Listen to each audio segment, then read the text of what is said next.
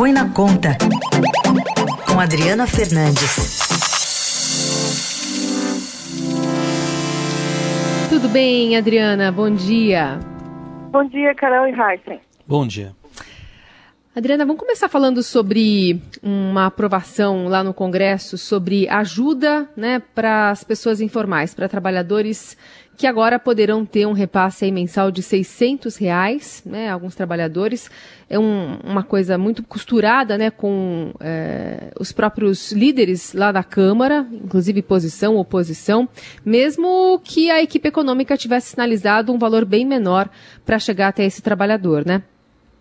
Sim, Carol, pelo menos dessa vez a disputa do presidente Bolsonaro com o Congresso resultou em algo positivo, né, para a população em grande dificuldade pela crise econômica.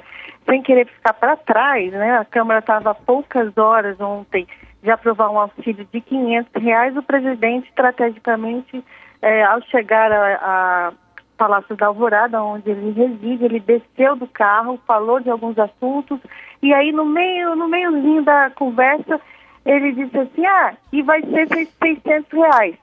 O Congresso ainda não tinha aprovado e estava prestes a aprovar um valor de 500 reais, muito maior do que a equipe econômica tinha é, autorizado, que era 200 reais inicialmente, e depois, numa negociação no dia anterior de Paulo Guedes, subir para 300 reais.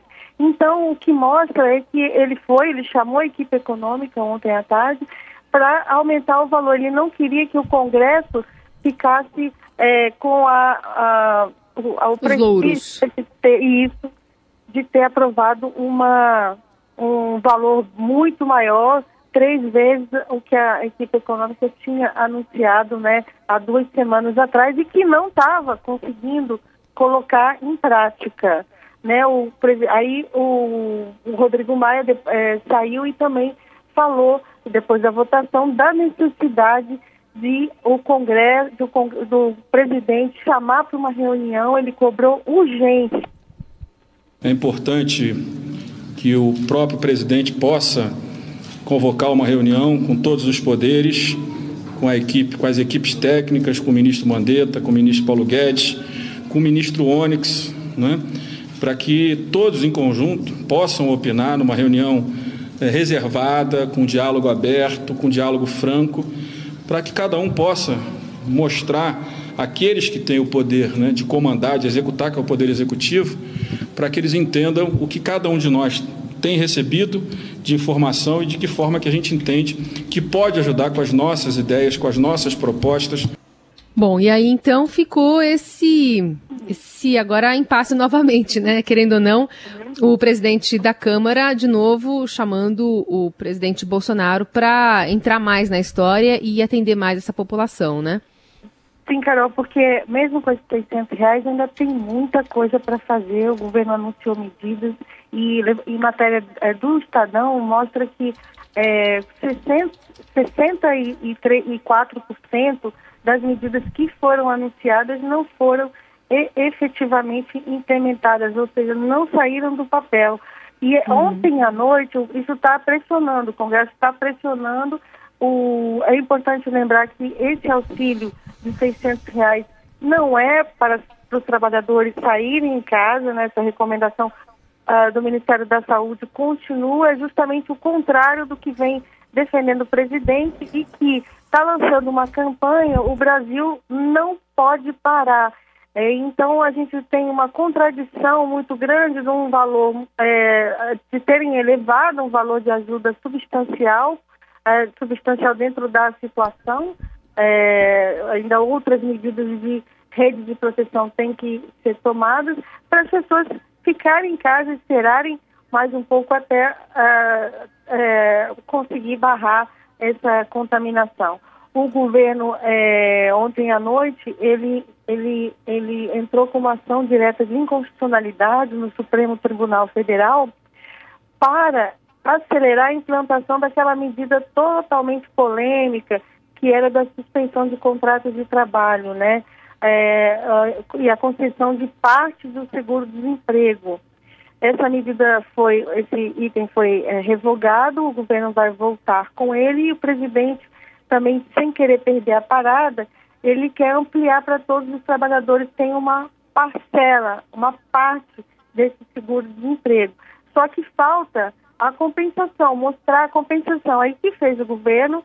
Ele entrou com uma ação direta no Supremo para, pedindo que os artigos da Lei de Diretrizes Orçamentárias, a LDO, que dá as regras né, para o orçamento, e a Lei de Responsabilidade Fiscal não sejam considerados para essas despesas. Aí fica livre também. Mostra que o governo ainda está com muita amarra de burocracia para resolver os problemas. Agora, Adri, vamos ouvir o que disse o presidente nessa linha, né, de que o Brasil não pode parar. Ele falou ontem na live sobre esse tema. Vamos ouvir aí. Sim. Aí o pessoal fala, ah, o cara é economia, o cara está preocupado mais com economia do que com a vida. Meu amigo, sem grana tu morre de fome, cara. Morre de depressão, é, suicídio, vem violência atrás disso. Há uma relação direta entre o percentual de pessoas desempregadas e violência. Bom, e por outro lado, eu queria que você comentasse também, Adri, que tem reportagem hoje no Estadão, é, comparando um levantamento do Estadão, o que, que foi prometido e o que, que já chegou. Então, de cada 100 reais prometidos para o combate ao coronavírus, até agora só 36 reais chegaram lá na ponta, né? Exatamente. Essa reportagem foi eu que fiz junto com uma, uma repórter, colega que trabalha comigo, Diana Tomazelli. A gente, a gente fez um levantamento de tudo que o governo é, anunciou, item por item, e, e fomos então comparar, saiu, não saiu, e só 36% saíram, é, 64% ainda estão aí a, a ver, né? O governo demora, talento, e, tá, e o Congresso está cobrando, a população está cobrando. Esses 600 aumentou, o valor é um pouco mais, mas ainda tem outras medidas muito importantes é, de ação. Eu comentei na quarta-feira sobre a questão da suspensão de pagamento de tributos, que havia as empresas estavam pressionando. O que aconteceu ontem é que saiu a primeira liminar aqui da Justiça Federal da primeira região, é, concedendo a, a uma empresa paranaense o direito de não pagar por três meses os tributos federais, que aí é o imposto de renda, o PIS e a COFINS, é, a, também a, o, a, o IRPJ, o Imposto de Renda. O, o Adri, é importante deixar claro aqui para o nosso ouvinte que apesar da Câmara ter aprovado esse valor de 600 reais, isso ainda é, não está disponível para as pessoas, tem que passar pelo Senado, ainda tem que um monte de regras tem que eh, ser alinhavadas aí para tudo dar certo. Já tem uma previsão de como é que esse dinheiro deve ser eh, oferecido à população, como é que vão ser realizados esses saques? Já alguma coisa nesse sentido? É, Carol, ontem eu, eu conversei com o presidente da Caixa, Pedro Guimarães, eles estão montando um super, estão tentando, né, montar, montar rapidamente um esquema é, de, de distribuição desses recursos via Caixa Econômica. É, pelo menos, eles calculam que pelo menos 80% desse, desses 600 reais serão repassados pelos canais da Caixa. E ela já está banco público que tem é, que lida mais com a população de, de, baixa renda que vai receber os 600 reais.